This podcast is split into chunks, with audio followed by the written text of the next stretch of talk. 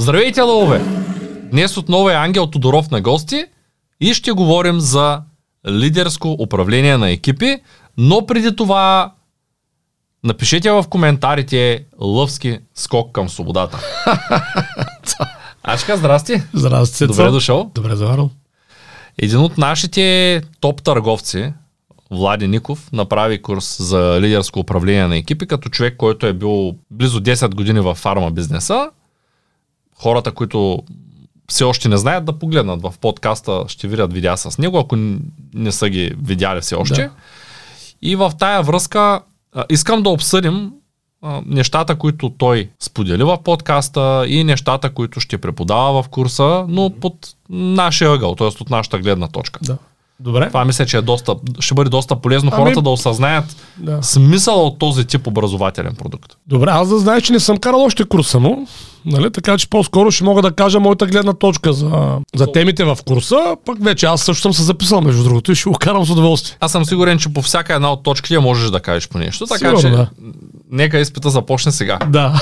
Добре. В тази връзка, първият ми въпрос е как се запознахте с Влади Ников, тъй като истината е там, че един човек за да бъде лидер, той трябва да има това виждане за нещата и да работи като лидер. И курса е за лидерско управление на екипи, а за да бъдем лидери и да управляваме ефективно един екип, първо трябва да бъдем хора, които са изградили това мислене и как ти реши първо да включиш Влади в, в екипа. Мисля, че това е как по-скоро е да. кластерен въпрос, да. Да. А, Добре. Как, как се запознахте с него, защо реши да го включиш, защо той е подходящ да бъде лидер на екип и най-важното, защо той е подходящ и да участва в нашата организация като лектор. Да. Тъй като ние си подбираме лекторите и ние ги произвеждаме. Ние не работим с готови лектори, а повечето от нашите лектори са лектори, които никога А, до сега не е са имали. стратегия, точно. Точно. Клъстърен е наистина. Който не знае кой е клъстърен въпрос, курса по търговски умения да изкара, ще разбере. А, ами запознаваме се при около 3 години, ако не се лъжа. Той Владо е от Русе. Сега честно ти кажа, не си спомням точно как направихме първия контакт. Той ли ме потърси, аз някак си планах на него. Ма на, общо взето случайно се запознахме. Той ми е разказвал в последствие как е попаднал на мен. Гледал в нещо там във Facebook или в YouTube. Не, аз тогава съм нямал YouTube канал, че е било в Facebook и му е излязло мое видео. И съвсем случайно му тръгнало така и той чул две-три неща, станало му интересно, обаче му станало интересно от гледна точка на това, че не е съгласен с това, което казвам във видеото. Вика, то пък ви глупости говори, нали? И го изслушал цялото. Вика, той говори пълни глупости, този човек. Намерил ми страницата, явя други глупости дали говори, изгледа 3-4 видеа и вика, ама пълни глупости, нали? Обаче, вечерта или там на другия ден, някакси само влязло в главата, което го казвам във видеята, на тема лични финанси, управлението ни. И за той ми го е разказвал, на което го разказвам в момента. И решил да седне да си разпише нещата, които аз ги казвам, дали в неговия живот са така или не са така, все едно. И почна да се разписва. И пише, вика, първото и се оказва, че си прав. Пише второто и се оказва, че си прав. Викам, а. Пише третото и се оказва, че си прав. И вика, аз трябва да го намеря този човек и да говоря с него. И всъщност, сега, сега като го разказвам, си спомних, той ме намери, нали?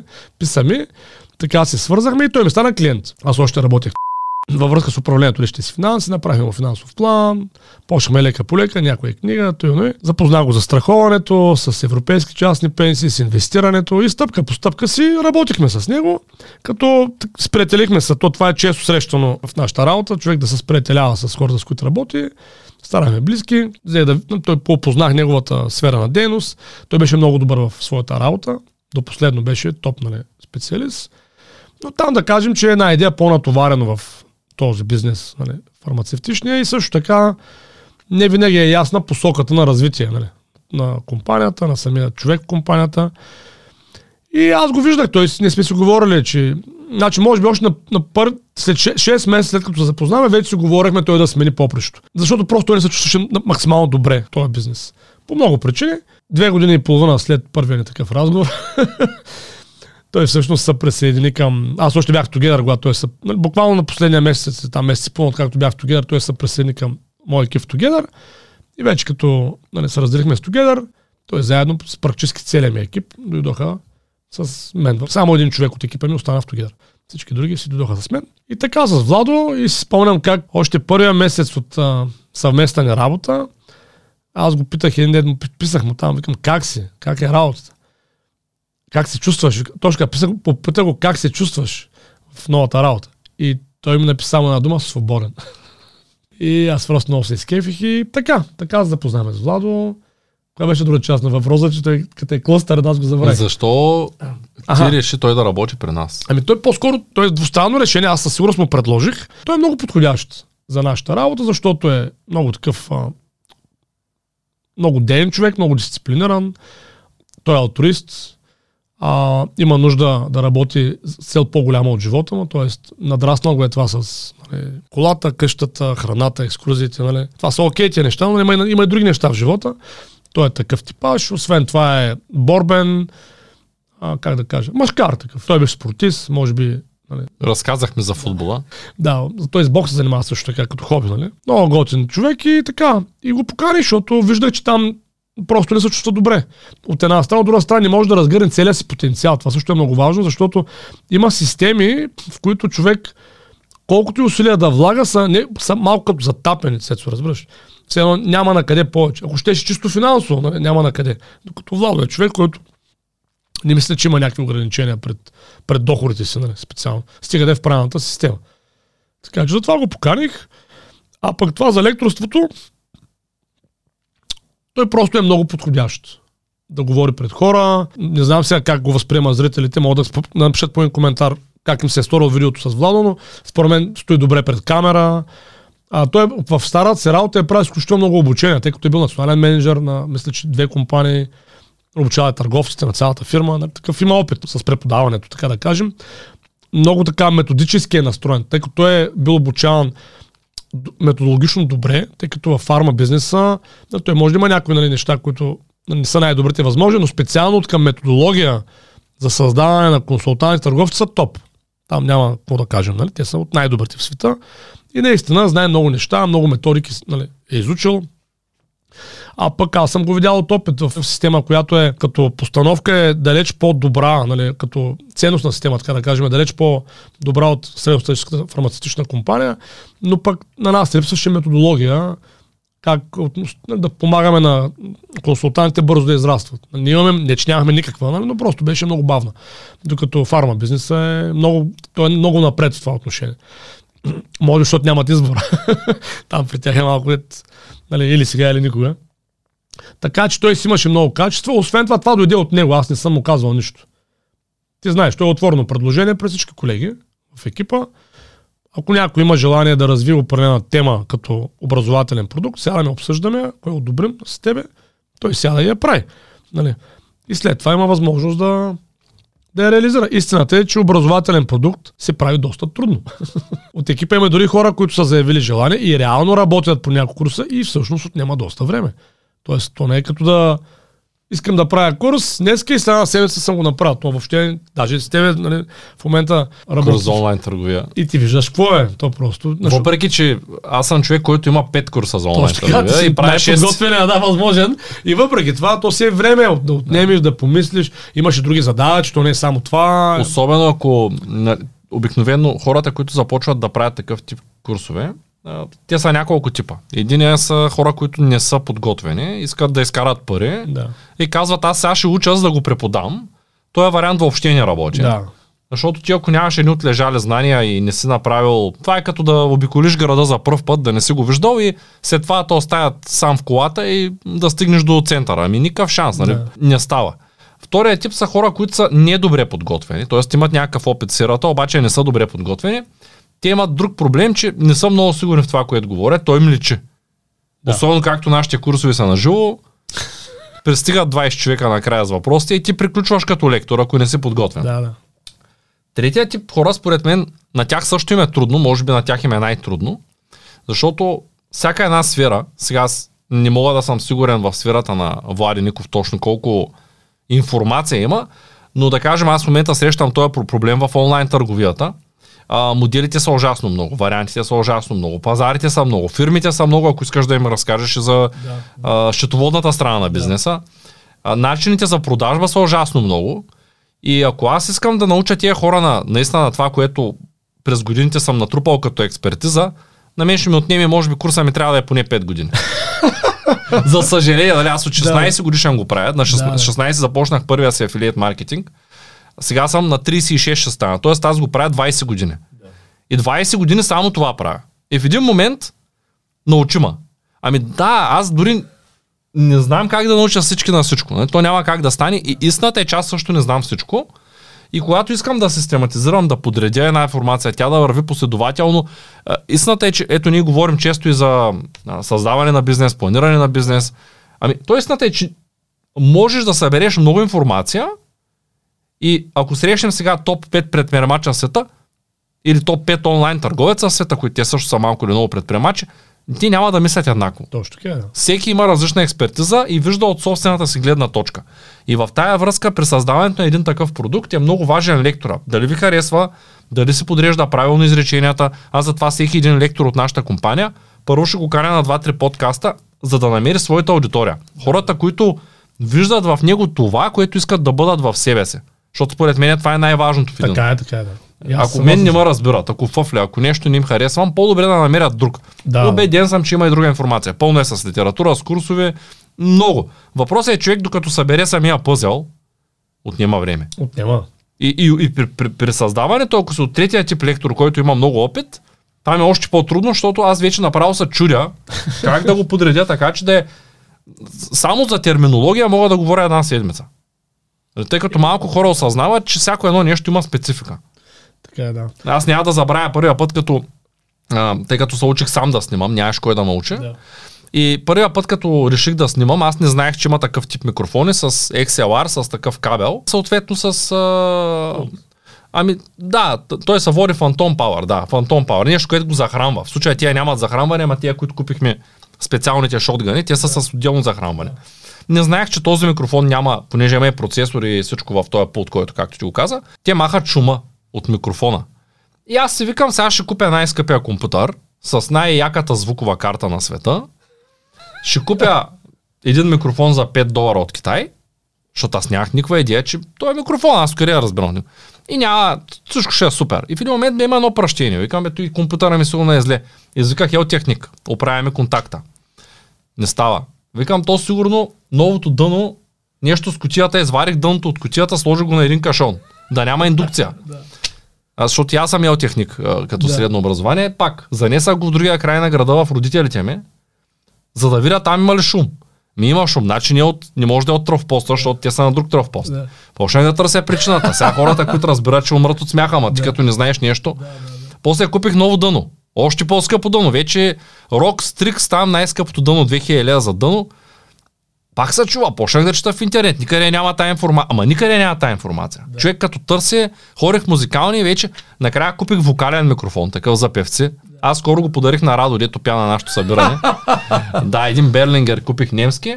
Дойде, намерих му кабел, включих го и се родих. И викам, а, значи проблема е в микрофона. Ай, търсим информация за микрофон. Да, Пак да, аз мисля, че е от компютъра. И това го има във всеки един процес на бизнес. Докато ти го сгубиш, нали, както е сега в началото на видеото, се чудим сега с шапка ли да бъде, да режем ли, да не режем ли. Ами единственият вариант е да тестваме. И това, че работи за нас, не, не значи, че работи и за друг. Така е, така е. И, и подредбата на един такъв образователен продукт, да се върна вече на, от темата. историята към темата, подредбата на един такъв образователен продукт е изключително важно лектора как може да я направи. Ако Да. той не може да я систематизира, то после и хората, като свърши курса, ще имат чувство, че нищо не знаят. То за това има едно понятие, което се нарича неосъзната компетентност. В съвременния свят това е когато човек може да прави нещо, обаче не знае много точно как се е научил да го прави. Това са хора, които обикновено са стигнали до някъде, дори до големи резултати, но без ясна методика как. И в съвременния свят има една такава заблуда, че един човек е достатъчно да умее да прави нещо, да го преподава. Това въобще не е така. И всеки професионален отбор по футбол го доказва. Много рядко големите треньори са големи футболисти понякога са, но много често са или посредствени футболисти, понякога въобще не са били футболисти. Това просто като пример. Така че не е достатъчно човек просто да има знанията, трябва да може да ги обърне в методика, т.е. да има педагогическия подход на това нещо да го преподаде, на тая компетентност да е осъзната. Т.е. как точно стигне до тези изводи. Да, истината е, че и аз като почнах да правя курса, много колеги, ама ти ли си най-големия онлайн търговец, че ти да правиш курс? И аз казвам, не, аз не съм най-големия търговец. Тоест имам колеги с много по-добри резултати. Обаче съм от тези търговци, които имат уменията и да предадат знанията. Точно така, да. Тоест, Защото те най-добрите, те са толкова фокусирани в бизнеса, не могат да ги намериш въобще да тръгнат да, Да, бе, учат да, на нещо. Това, много Това е много важно. Много е важно, да. И аз как разбрах, че с, на Владо курса ще е много добър, между другото силно го препоръчвам, без да съм го карал. Просто съм сигурен, че е брутален курса, защото само като видях програмата, защото той се направи сам. Аз на много хора, аз им помагам нали, да си правят програмите, той се направи сам, само ми я показа. И в момента, в който я видях, нали, той даже и твоя, нашия колега Мартин, нали, Да. ти ми прати скриншот, дето той човек, просто ето ти му я даваш да я разгледа, той само я вижда и казва, това ще е нещо брутално. То просто се вижда, нали? Курсът е много як. а, то Преди да про- съм го карал, съм сигурен, защото Ма то вече просто се вижда, разбираш. Да, и то се вижда, нали, ти като прочетеш програмата, като познаваш, то, то е ясно, че то човек разбира за какво говори. В тая връзка гласувайте. Ако искате да подкрепите курс по онлайн търговия, пишете онлайн. Ако искате по лидерско управление на екипи, пишете лидерско управление на екипи или само лидерско. Ако бихте искали да се запишете в двата курса, пишете и двете, онлайн и лидерско. Нека да гласуваме да видим има ли интерес и да продължаваме ли с развитието на курс за онлайн търговия, тъй като а, няма много физическо време, обаче ще бъде някак се странно фронта на компанията, който по принцип има академия, да няма курс в БОК. Нали? Просто да, другото, да пишете здраво, защото от Цецо му трябва малко лек подтик. в Трябва ми момента. мотивация да... Лек да ако ще свърши много добра Не работа. бих казал, че се потръвам, обаче винаги има и друга работа. И съм сигурен, че ще направи най-добрия курс по онлайн търговия, так, нали, който въобще съществува, така че дайте му малко тласък, нали, напишете по някой коментар да му помогнем на човека, така да. Само да кажа, че е поне 5 месеца. Е, Не, не мога да го Да. съкратя. Добре. А, искаш, ли, искаш ли да обсъдим самата програма по седмици? Искам, искам, да, тя е много интересна. Ще е интересна сигурно на зрителите. Да. Защото това има и преди, че това с създаването и управление на екипи е супер важно, нали? И за предприемачите е много важно и за много хора, които имат такъв, нали, примерно MLM бизнес или някакви по-малки, а, как да кажа, то може би не е точно бизнес, но хора, които са лидери на различни общности и организации, това е от огромно значение. Защото то лидерство, това за семейството е много важно. Нали, да може да си лидер на семейството. Това е супер важно. Тъй като семейството е екип. Аз не го разбирах допреди да видя програмата на Влома, като я видях. и просто се препознах. Нали, в моята си там, аз нали, ще четири деца и тъща и жена, нали, и там кокошки, кучета и така, то си е екип. И че трябва може да го ръководиш този екип по някакъв начин. Нали. Няма как. Добре, почваме с въпросите веднага, след като всички ударят по един палец нагоре. Първата седмица ще говорим на темата как да ръководим себе си. Да. Това е много важно. Важно Ние е, да. във всички курсове засягаме тая тема, особено в курса по търговски Е, умения, да, да. за това колко е важен графика, как Да. е важно човек да подреди себе си, как човек да бъде по-ефективен първо той, за да може да даде и, и съвет на своите, така, да. на своите служители или по-скоро на колегите си.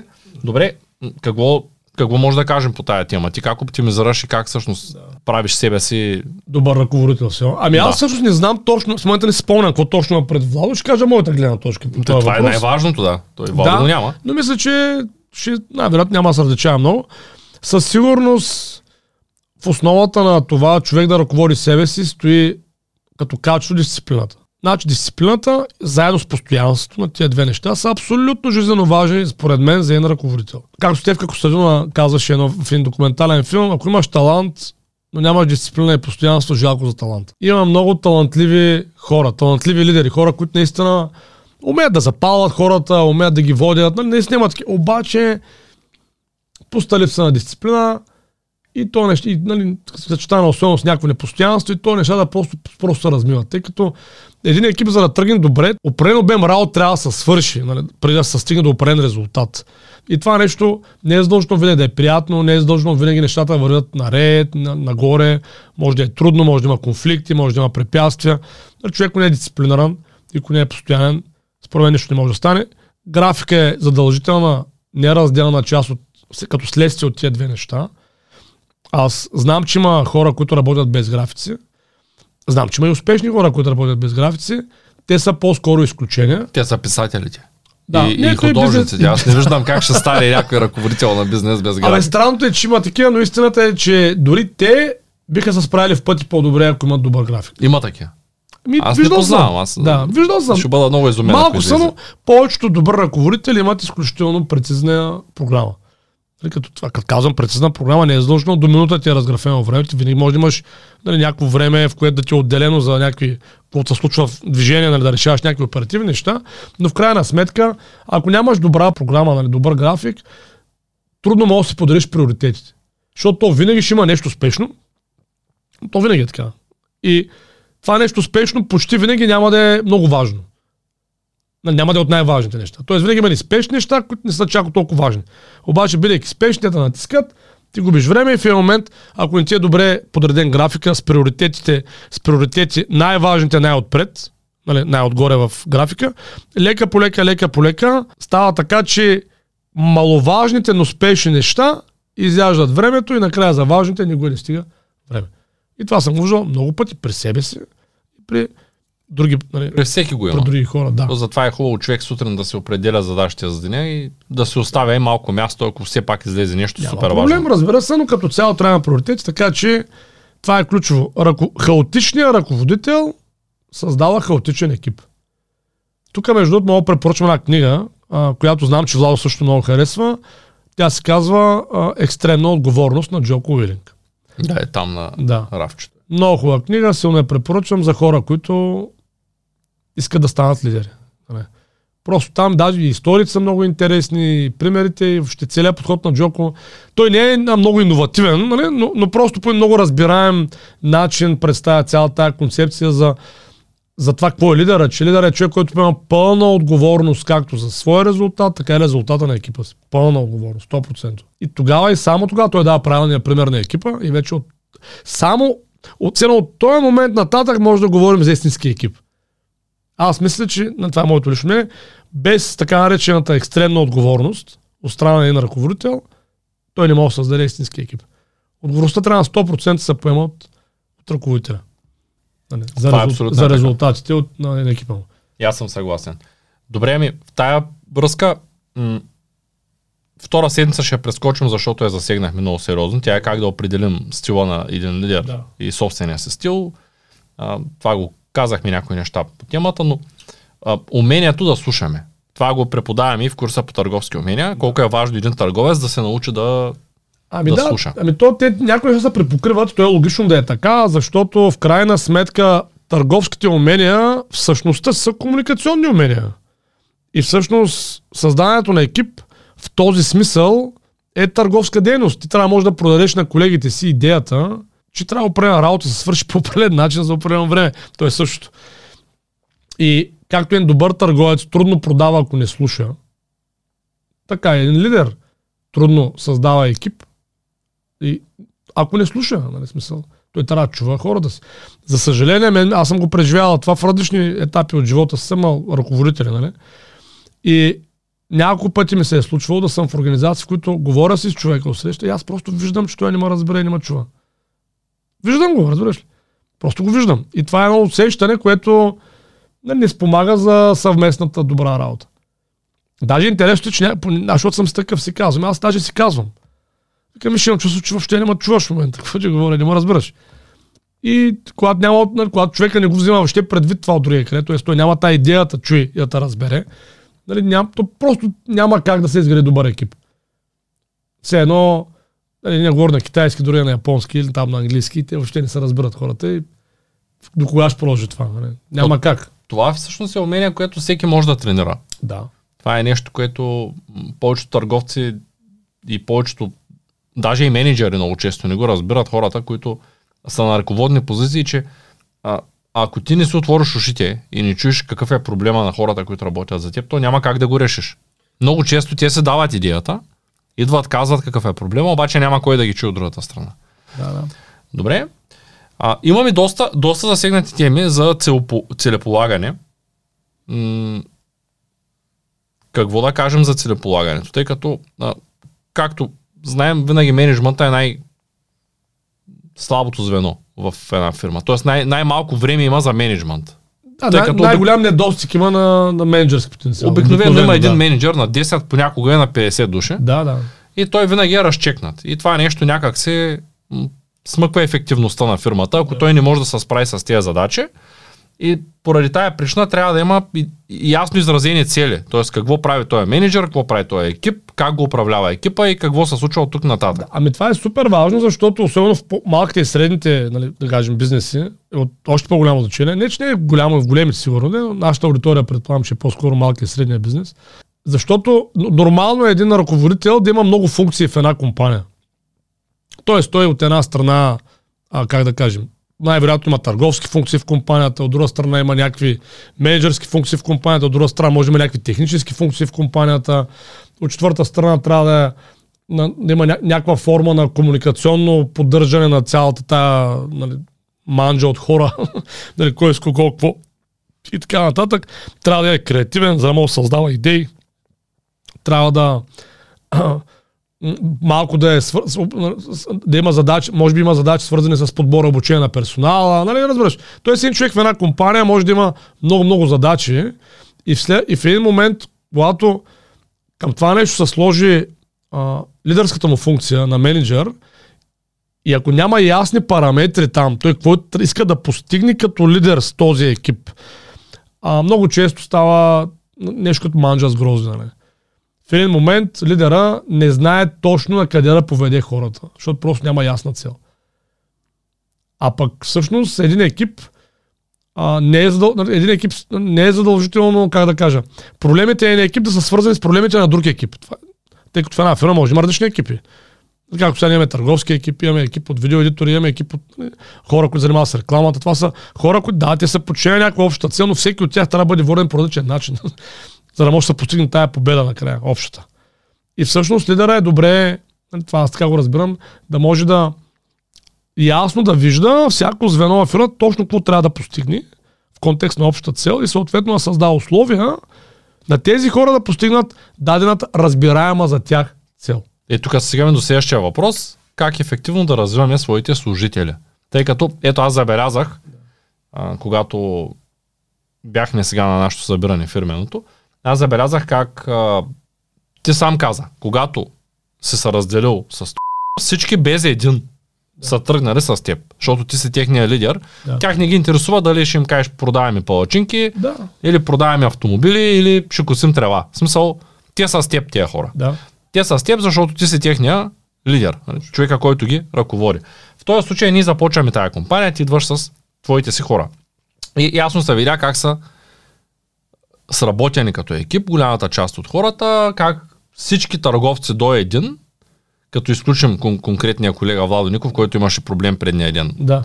е, здравословен проблем за С кучето част от семейството, Да. защото кучето е част от Да, семейството. съгласен съм, да. А, и не можа да дойде на първия ден, но въпреки всичко втория ден дойде на време за семинарите, които имахме.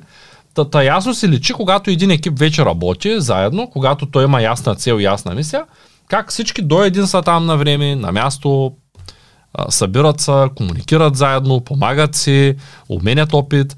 И, и това е нещото, което всъщност не може да се случи без лидер. И аз виждам как при по-новите членове на един екип, как винаги те не са много сигурни защо са там. Голяма част от компаниите неглижират своите кадри, оставят ги там в една дупка през целия им живот и те се стоят в дупката. А, истинската компания, истинския лидер трябва да може да ги развие тези хора така, че те да имат реален шанс, еднакъв шанс с всички останали, да се качат нагоре в иерархията и да постигнат целите си в живота. И именно поради тая причина, ето ние скоро говорихме в а, подкаст, че една компания не е нужно да бъде, където каза, че Уорън Бъфет имал там 40-50 души персонал. А, една компания не е нужда да бъде от 5000 човека, има нужда от, да кажем, 10 видеоедитора, ама най-добрите видеоедитори. Има Точно нужда от адвокати, ама един най-добър адвокат или двама. Няма Да, нужда да. от 20 души юристи да вършат работа за един. Това е много важно в, в един екип. Според мен това, което е най-важно, е да има ясни правила от самото начало, точно човек в какво се включва. Аз, когато съм имал някога проблеми и търкания нали, в различните дейности, които съм занимавал, обикновено е било точно там. Че или не е имало ясни разписани, разписани правила в началото, т.е. не е било ясно точно какво правим, или някой се опитва да ги промени в последствие. Те са били ясни, но някой решава, че ще ги променят в движение. Защото ние сме големи хора всичките, тук говорим за хора над 18 години винаги, хора, които имат право да знаят цялата ситуация и плюсовете и минусите на ситуацията и съответно да вземат решение сами за себе си. И според мен, когато един член на човек е потенциален член на даден екип, е задължително да има процес, който процес да включва няколко неща. Първо едното нещо, според мен, трябва да бъде кандидат члена да вижда ясно той как би могъл да изпълни целите си, личните си цели, присъединяйки се към този екип. Ако няма такива цели, да се замисли да се идентифицира такива, защото не е просто от ентусиазма се присъедини. Другото нещо, което е много важно е той човек да, вижда, да види ясно каква е целта на компанията и той и да сам да заяви как би могъл да помогне да постигне целта на тази компания. Тоест да разбере, че той не е тук само да получава. той трябва да дава. Той, това е неразделен процес. И според мен, а как да кажа, като цяло трябва да такъв този процес да включва някакво осъзнаване, максимално чрез информация, чрез разговор, чрез което е нужно, осъзнание от страна на кандидат, члена на екипа, точно къде отива, каква ще бъде задачата и какво ще се очаква от него. Това е според мен най-най-важното. Защото това премахва огромен процент от бъдещите проблеми. Ама аз не знаех, ама аз не исках, ама то това е било друго, нали? Разбираш ли? Да. Това е според мен. И сега, разбира се, това даже не го поставям под въпрос, но все пак да го кажем, че една организация, ако няма, ако е, ако е просто за пари се събират някакви хора, тя не работи много добре дългосрочно. Защото то винаги ще има някой, ще предложи повече пари. Пет ля повече. Трябва да има някаква организация, има цел по-голяма от живота на членовете. Това е според мен. Тая връзка е много добре да се каже, че организацията трябва да може да задоволи нуждите на своя екип.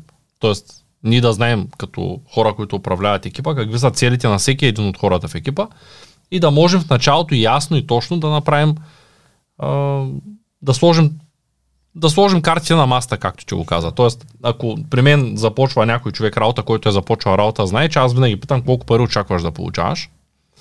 И после, когато вече договорим това, което ще получава, аз гледам винаги да дам на хората точно толкова, дори скоро а, един от нашите най-сериозни програмисти извика свой приятел, който прави дизайн.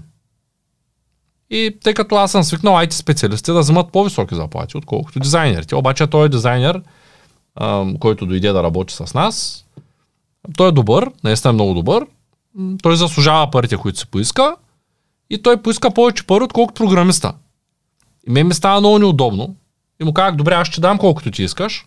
Обаче ще дигна и на колегата заплата, да сте с една заплата за момента. И се обарих на другия, му казах, виж, аз просто не мога месец след като сме почнали работа с теб, да взема твой приятел на по-висока заплата от теб, защото психологически си казвам, може разликата да е 10%, ама нека да са на една заплата, за да може и той да е доволен.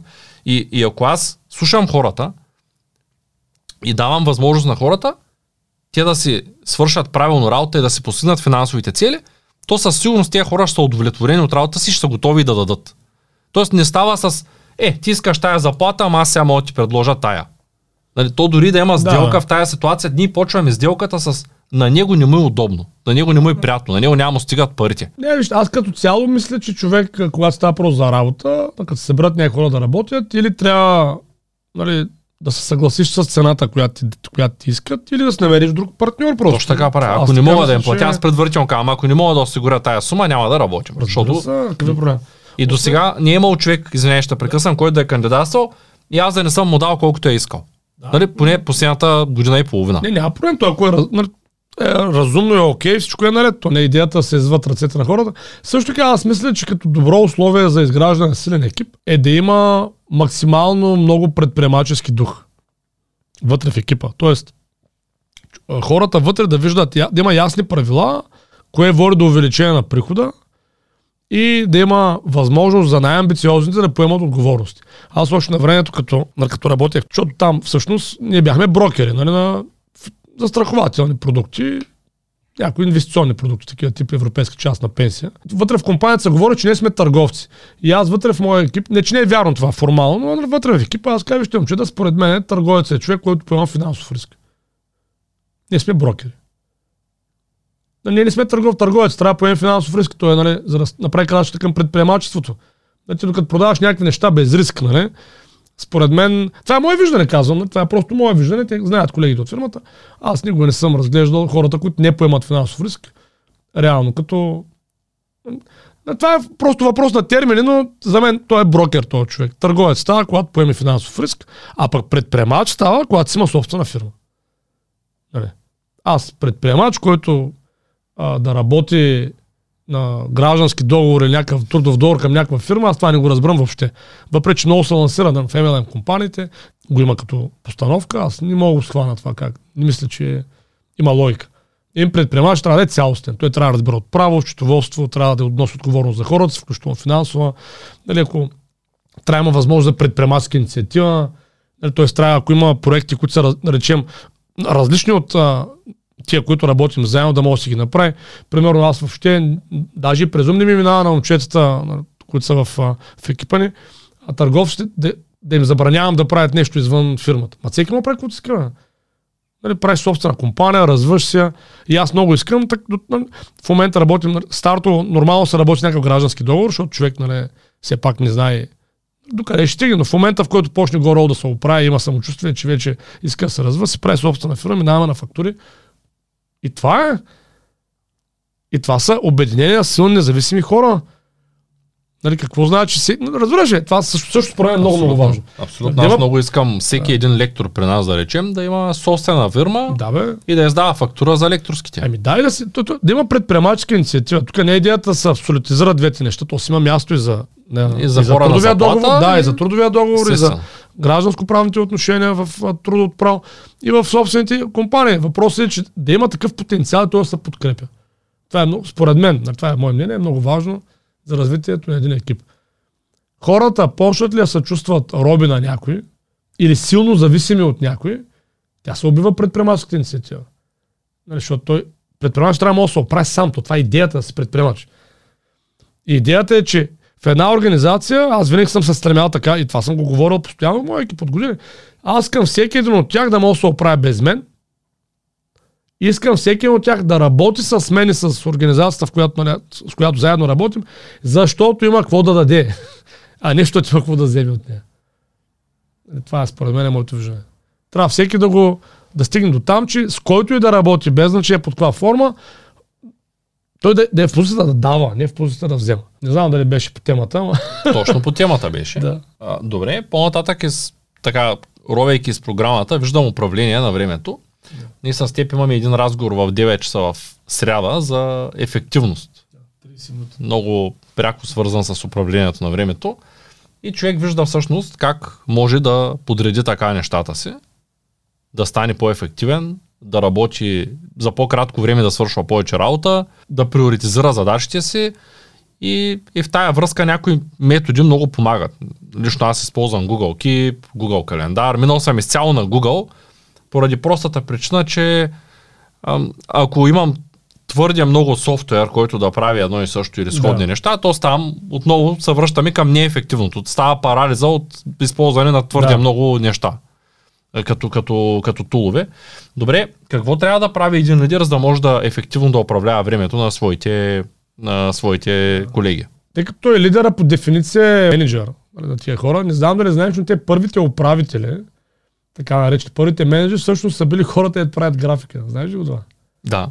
От е. теб го знам обаче. Да. А ти откъде го знаеш? Да. И така е исторически. Нали? И съответно, т.е. първите, той оттам е да менеджер, ти менажираш времето на другите хора. Нали? Управляваш времето на другите хора. Тоест, как да кажа, съвсем нормално е един лидер да може да даде насоки, да кажем. Не е нужно, нали? сега може би така директно го управлява. Зависи от бизнеса, не може и директно го управлява но трябва със сигурност да даде максимално ясни и прецизни насоки за това как неговия екип да си управлява времето. Няма да забравя, като почнем да работим а, с, а, с Валери, нашия, Валерия Настасов, и като за първи път му обясни как да се направи график и не, да се действа, и той направо, сега го ударих човек в главата. И към човек, това е брутално. Ами викам, давай, а то просто, нали, график. Сега ще си правиш график. И в момента, примерно, а, защото той е много добър. Той става много добър в правенето на график. И в момента вика човек, аз в моя екип, някой ако не си направи прецизен график по инструкциите, които съм му дал, отделям време да му дам инструкция един час. Сядаме и виж се. Най-важно в твоята работа. да си направиш графика. Това е най-важното нещо. И оттам тръгваме. И вика той това, ако не направя, защо не занимавам с него, защото знам, че няма да направи след това. Знаеш, истината е, че е прав. Аз редовно имам срещи с различни хора, които имат все още правя някакви срещи с хора, които са от, мо, от, моите, от моята аудитория, които са стари познати или пък хора, които се свързват директно с мен. Имам все още време в графика си за тях. Да. И много често забелязвам дори професионални търговци, които казват ден и час, съгласяваме се, вписват си го в графика и ги няма. Това нещо за мен е ужасно. Ужасно е. И, и от това се личи на пръв поглед, аз не знам, може би казвал ли съм ти, че имах, имах един период живота си, в който всеки месец се срещах с по един милионер. Нещо ми се върти в главата, съм, да, но да, много отдавна, да. Да. Не съм забелязал успешен човек, който да делегира, да кажем, някакво производство и той да не си спазва графика. Това нещо не съм го виждал. Аз затова по-рано, като каза, че имало хора без график, ако не е композитор или да пише книги, аз не знам как без график ще работи с други хора, И, които да. също работят с график. Да, да, да. То физически може би е невъзможно. И в тая връзка, винаги клиентите, които са били най-сериозни и са успявали най-добре в моя живот, са били хората, които като кажат ден и час, ако няма да са там, то даже час по-рано получавам известие, че по някаква причина налага се да го отменим.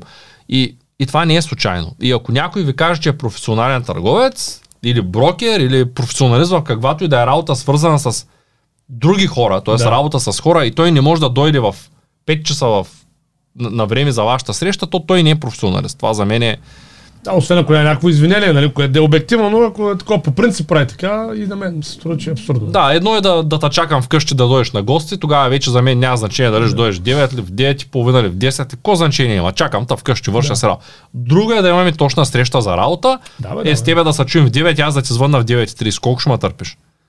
Два то- пъти то- на третия път ами- ще го махнеш от графика, си ще кажеш, той то с го няма. То често даже е невъзможно, нали, ако е в делното. В смисъл такъв, че те хората вече имат нещо друго за правене 30-40 минути по-късно. Нали, обикновено казвам. Тоест, то е, то нека някой да стои и да чака вас. Нали? Даже и скоро с един от лекторите му казах, виж ако ще правиш нещо, защото се чуваме четвърти път за един и същи курс, който не се почва, потенциален лектор е, му казвам, ако няма правиш, кажи, просто ще го махна от графика си, защото всяка седмица звъним, готов ли си? Не, айде заминай. И половин част от времето ми е Да. режем. И няма как да стане. Добре, а, това за приоритизацията не сме го а, обсъдили. Как един лидер или един менеджер или един човек, който е на висока позиция, да успее правилно да приоритизира задачите на екипа. Ами тук има различни подходи.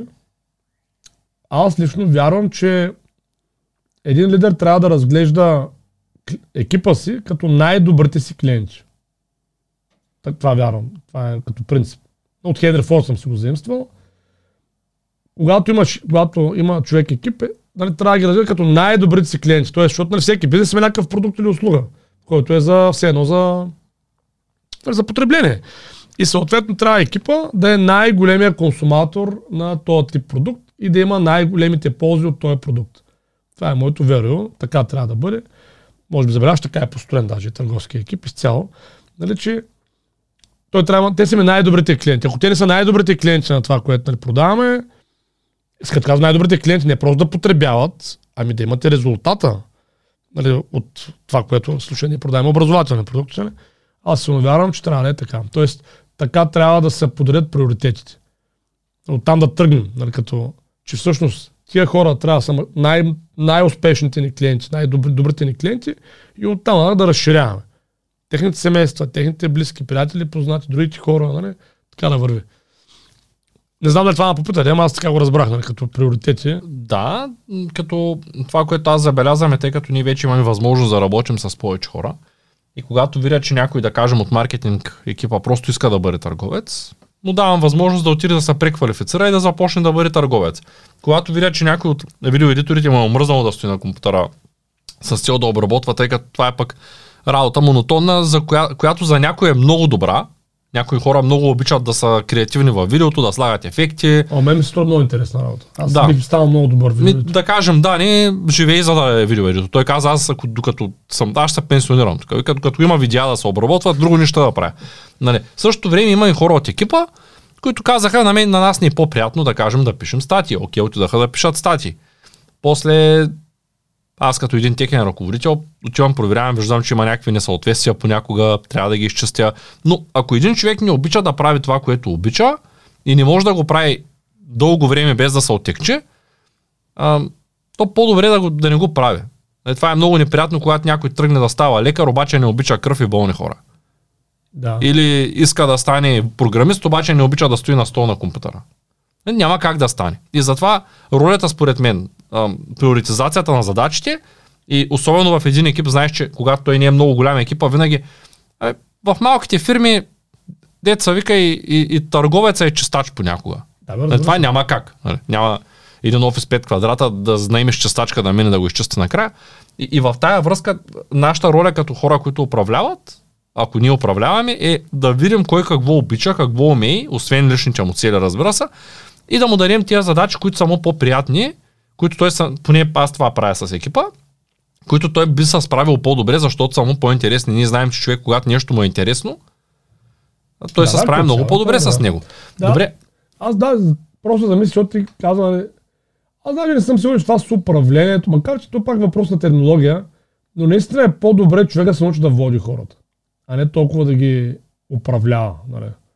Да, те Да. трябва да поемат собствените си. Да, това с отговорността, нали, и също така няма лошо, разбира се, човек да прави това, което му, е по, му пасва така като, като стилистика, нали, като дейност.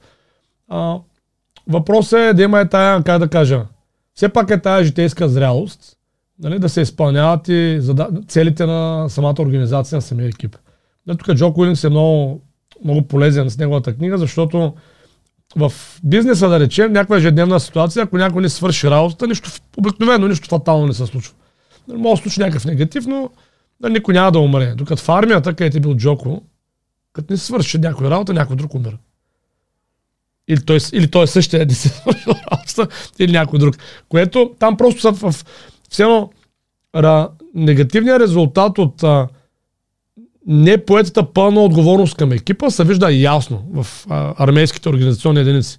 Тук в живота не се вижда толкова ясно и затова има много хора, които си позволяват, или въобще организации, които го позволяват да имат членове, които са малко или много безотговорни, които ни им пука за обща цел на компанията. А това не трябва да е така, според мен. Е, Това е много важно. Лидера да може да, да ясно, да, на по един разбираем на начин на хората, да им вмени обща задача на компанията. Тоест, че ние не сме тук просто някой да работи когато иска или на иска. парче да, от време на Или време. каквото иска.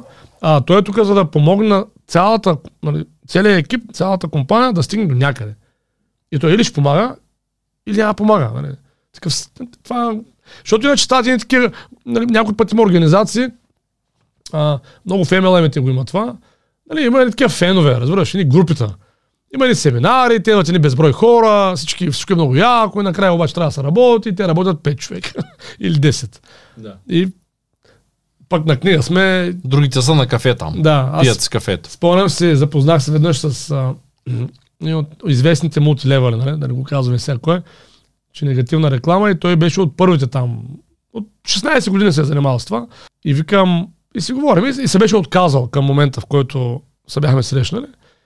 Викам, що се отказа? И той ми каза, вика, аз бях 16 години в тази организация. Това, което видях, е, че през нея са минали над 40 000 човека и на края на деня има 20 човека успешни. А процентно е... Разбираш ли? Уникално 40 малък. хиляди човека. И това са... Това е пълна загуба на потенциал във всяка една посока. Човешки, времеви, може би някакви разочарования, финансов, може би, нали? Много неща. И вика, просто видях, че това не работи. И истината е, че а, по принцип мултилевел системите са много добри, когато обаче са съчетани с а, някаква сериозна отговорност от страна на компанията и нейното ръководство, наистина да обучи хората, наистина има методика за обучение по някакъв адекватен начин тия хора навлязат в тази дейност да станат професионалисти. И а, на това просто да го кажа, защото е много често срещана заблуда. Да, и аз го Че виждам. може просто е така, кой иска да прави, е това е възможността, давай. Да давам? Да, това го има и, и дори при хората. Аз затова знаеш, че част от екипа ми е на фриланс. Когато работи, колкото се поиска. Даре обаче, в крайна сметка, ако ние имаме определени таргети, определени цели за хейтерите, цели, а, ударете по един палец нагоре. Ако ние имаме определени цели като една компания, която иска да се развива, и да кажем в този екип, ам, нали, то не е тайна, че ние сложихме граници за всеки един екип и да кажем екипа с видеоедиторите на края на годината ще им разделя 8% от оборота. Ако оборота е повече от заплатите, които са получили, разликата ще я получат като бонус. Даря обаче, върви ли сега, да кажем, че имаме 10 души екип, 4 да работят, да се скъсат от работа, 5 да работят от време на време, пък един да работи два пъти в седмицата по 3 часа, защото нямал време. Не, не. Разбира се, че трябва да има някаква метрика и тя да бъде минимум ери колко си часа на седмица, минимум ери колко си часа на месец, Да. ери какъв си произведен продукт, защото ни, нашия продукт, продукта на видеоедиторите е видеоклип. Да. И то е измеримо. Тоест на мен ми е ясно един видеоедитор за 10 часа, че може да обработи един подкаст. То не е нещо невъзможно да се измери. И ясно ми е, че понякога може да отнеме 12 или 8 часа, защото той някой път е час и половина, някой път е 1 час, друг път е 2. И ясно ми е, че понякога има много интересни шортове и може да изреже повече малки да. клипчета. Ама на мен ми е ясно, че едно клипче отнема 2 часа предварително. Едно клипче минутно отнема 2 часа. Който не вярва да отреже едно клипче, да му сложи субтитрите и да види, че 2 часа не му мърдат с ефектите, ако иска да изглежда като нашите. И, и толкова разбира. Ако не разбира работата, не знам видя ли Дани какво прави за един час, примерно. Той не му се вижда какво се случва. Просто нещо се случва там. Да. И в тая връзка, нали, ето, взимаме нов човек и той знае. Ако не можеш да се справяш в тези времеви рамки и ако не можеш да, да кажем, от 3 до 6 месеца, сме му дали време да се научи. Не можеш, то просто не си за тая работа. Това е положението. Иначе трябва да влезе и както е групата, която качва планината. Винаги спираме да чакаме най-бавните. И Да, ако да, вземем да. децата, ясно е, че ще се качим с скоростта на децата. Ако вземем силните, ако тръгна сега с търговския екип да качвам, защото всички са спортисти там, най-вероятно ще кача много бързо. Ако сложа 4-5-6 IT-та отзади, дето са обездвижени такива хибридите, такива дето са полу като мен, полу като тях, нали, веднага ще стане два пъти по-бавно качването. Да. И, и оттам идва самата работа, че една фирма е толкова силна, колкото е силен целият екип. Да. Скоро беше Христо Минев на гости. Той е бил сервитьор и каза, работим с колегата на едно и също място, в един и същи ресторант, едни и същи смени. Накрая вика, като стана дума колега или колежка беше, като стана дума, че там трябва ли 5000 лева, мисля беше точно цифрата. Той казва, ми спести ги, той е за две седмици работа и той казва, да бе, аз банка ли да ограбя? Защото вика, работим на едно място, аз вика, взимам 8-10 хиляди, той взима 3. Да, бе, така е. Нали, На него му трябва 3 месеца да ги спести, парите, които Христо ще ги спести за месец. Само защото той е по-добър. И ако, колкото е по-добър екипа, толкова по-добра е и фирмата после. Точно така е и сега просто това е въпрос на стил. Може би е правилно в някои екипи да има и метрики, такива както казваш ти. В някой може да не е напълно подходящо, зависи нали, от вида екип, но със сигурност трябва ли- лидера да се опита да направи така и да направи така, че самата култура на екипа, на фирмата да, да отхвърля, да става социално неприемливо да си посредствен. Дори да няма метрики, разбираш ли? И да няма метрики. Просто кара е атмосферата в екипа, че просто някой като е зле, да е ясно, че е зле че това не е окей. това не е окей. Или ще Да. се оправи, или сам да се тръгне, деца вика. Такава е ситуацията. В този случай как да развиваме лидери в един екип? Тъй като това е изключително важно. Аз м, гордея се, че тая година почнахме на пълен работен ден с част от хората, които виждам, че са супер смислено е да са на пълен работен ден, супер смислено е те си напуснаха работата и останаха в екипа. Да. И аз съм горд, че имам и няколко човека, които само за една година са станали от хора, които просто са работили някъде. Даже скоро Марти ме спомена, че това е първия служебен, първото служебно събитие, на което през живота си хори. До сега в... не е просто не е хорил. Не е имал желанието да отиде на, на фирмата на някакво събиране. И това някак се ме накара да се чувствам добре. Да, Да, да, супер, благодаря да. на нас, той Да, да. видял е смисъл. Влади Ников предварително каза, че хич не му се едва на такова, защото той е свикнал там, където е бил в средата да... Трудно. Да, да. Това е друго. Та, в тая връзка как да произведем лидерите? Ами според мен може би с личен пример, нали, задължително, със сигурност с поемане на пълна отговорност и с създаване на предприемаческа атмосфера. Аз ще споделя и някои от механизмите. Да. Да. Единият механизъм е на тези хора, които са в екипа, аз смятам да им дам тая разлика в процентите под формата на акции. Така те Да. ще бъдат част от дружеството. Вече ако искат да ги продадат, ако искат да си чакат дивидента, тъй като нашата компания е високо дивидента, аз мисля, че те ще са доволни от това, че имат акции, а не пари, защото са си взели и заплатата. Това Да, е да. бонус. А, добре, а, други техники са, може Въпросът би... е, че да, това е по-скоро задържане на персонала. Нали, за лидер, лидерство, нали, това са акциите. Нали, виж, при лидер, просто лидера трябва да поема отговорност. Това е. И ако му създават условия за това, той ще го прави. Ако не му се създават условия за това, той няма да го. Един човек. Той човек винаги е така. Много малко са тия хора, които чак толкова силно изразено желание за свобода имат. Защото той е малко знак на равенство между това да си лидери нали, и така, да живееш свободно. И въпросът е, че някои хора си го имат много силно изразено, обаче някои хора им трябват условия. И просто много компании няма такива условия. Нали, има много псевдо условия, така да кажа. Нали. На много места съм виждал как се нали, прокламира определен тип а, как, как да кажа, определен тип условия, че има за развиване на свобода, на свободно човешко развитие, на лидерски умения, на предприемачество, а всъщност това никога не се случва. И е това е най-важно, според мен, създаване на лидери. Човека да, има, да му създадат условия максимално бързо или да не бързо, когато дойде момента, да поеми пълна лична отговорност за своето развитие. Нали, това според мен включва неща като собствена компания, такъв тип, чисто юридически неща, разбираш, да се отдели. Да. Все едно да се отдели от а, лоното на майка си и баща си, както един човек се отделя. Ами не, бе, то е такова. Не, могат да дундуркат цял живот. Добре. Тук виждам в 11-та седмица как успешно да използваме потенциала си, за да преминем през петте нива на лидерство. И тук има един много интересен въпрос в описанието на курса, който иска да види описанието, нека да влезе в страницата на, на Бог. Колко струва следващото ниво?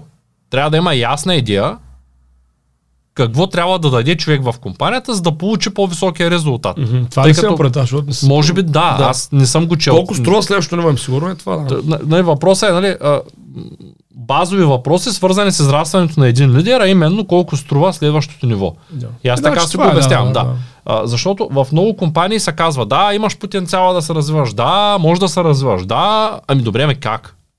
Нали, трябва компанията да е казала, да има ясни метрики. Ето, а, аз като взимах а, Марти за менеджер на видеоедиторите, на мен ми беше много тъжно, че не можах да взема Дани. Защото Дани работи, аз как той много обича да е да. много ми беше тъжно, защото Дани е с мен от самото начало. Той е първият видеоедитор. Той е най-добрият видеоедитор, безспорно. Никой не може да спори. Ако някой спори, нека да пробва да направи нещо. Дори не може да се доближи до Дани. Обаче Дани има навика да става късно. Той работи нощем. Ако имаме хора нощна смяна, аз веднага ще го избера за менеджер на нощната смяна.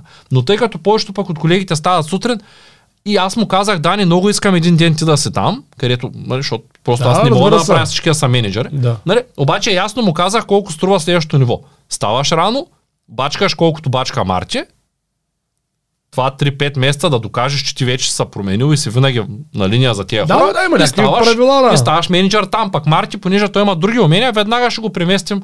Да, той ще управлява да, друг екип. Да, не, оттам идва цялата работа. Трябва да е ясна метриката в една Да, да, компания. така е, така е. Какво да направят хората? Точно така. Защото иначе на все ставаш зависим от а, добрата воля на шефа. Да, и аз много искам като седнат на масата, както са Христо с колегите му там, където са работили, дали, да е ясно, що един взима 10 000 лева от тая работа, другия 2 и той, дето взима 2, да знае напълно да е наясно какво трябва да направи, за да взима и той 10. Иначе тая компания, тя няма бъдеще. Иначе всички ще са свим в чурупките си. Аз не искам на масата никъде да сядат хора, никъде с други хора, да казват, че работят за нас и взимат 1000 лева заплата. Точно така. Въпросът е, че ето, да, ето това, което казва и Джо Уилинки, което е по някакъв начин аз съм го виждал като противоречие в, а, в различни места, а, с, с различни обла- а, фирми, с които съм се сблъскал в моя живот и че по някаква, как да кажа, примерно аз да речем, на моя екип винаги съм възприемал като лична отговорност колко пари скарват хората. Винаги. Така съм го възприемал. И когато Разбира се, че трябва някакви правила, то не става, не е идеята самоцелно се прави това. Но ако, примерно, условията не са били достатъчно добри, или аз просто създавам определени условия, обаче те виждам, че нали, подобряват се нещата, но не толкова, колкото е, на, на мен ми се иска, на колегите им се иска. Аз всячески съм търсил варианти това да се подобри, защото аз винаги съм ги разглеждал като моя си екип. Те са си моя отговорност. Аз съм техен лидер. Докато, примерно, към мен такова отношение не съм срещал до сега в организация, където са бил, обикновено е било е това с условията, оправи се. Ама накъде аз казвам, не мога в тези условия, не мога да го направя това. Не може ли нещо да направим? Ми не може. Нали? И съответно, е това според мен е много важно, за да може една организация наистина да расте. Нали, като резултати. Защото иначе става един такъв горчив вкус в. Аз съм го имал, нали? Как всичко би трябвало да е в моите ръце, обаче аз не го постигам, никой друг не го постига. Тоест нали, не е проблема очевидно в мене. Обаче въпреки това не се вземат някакви мерки, нали? В посока да се променят нещата. И това в дългосрочен план изяда мотивацията Еми, на хората. естествено, защото отговорността се прехвърля върху все едно членовете на екипа, а пък то няма как да стане това. Тоест има някаква негова отговорност члена на екипа, но основната отговорност е моя като негов лидер. Нали така? Да. Тя е моя. Докато той е там, натиска и наистина полага старания и влага време и усилия, значи аз нещо не правя както трябва. Джо Куинк е много интересен. Просто прочете книгата на, на зрителите. Супер интересна, екстремна отговорност. Има я на български. Аз четах на английски на времето, че нямаше на български. Карал съм курс на Джо Има ли на български? Аз се чета на английски, втори път я чета сега. има, има. От поне година и половина, две. От две на- години има на български. Сеглих се я на ридера там от един сайт. Я взех и, и А, се имам само на английски. Да. Ма не знаех, че има на български. Има. Пък, да. Окей. На хартия винаги е по-приятно, отколкото на... Добре. А, то може и да имам на физически на английски, не съм сигурен. То вече то появяват се, изчезват книги тук от тази библиотека. Откакто идват толкова много гости, всеки си харесва нещо, носи нещо и така. Ами, добре, аз мисля, че нямам повече въпроси. Разбира се, има много неща, които може да се обсъдят още в, в а, А, темата е много интересна. За лидерството, изграждането на екипи, ключова е за всеки човек, който иска да има някаква форма собствен бизнес, собствена организация. И съм сигурен, че от Владо много неща може да, да се научат. Просто е невероятен човек е. Може да му гледате подкаста, за да добиете лични впечатления. Мисля, че как да кажа, ще е един от най-добрите продукти на Бог. На този курс. гледайте подкаста. Благодаря ти. Аз ти благодаря.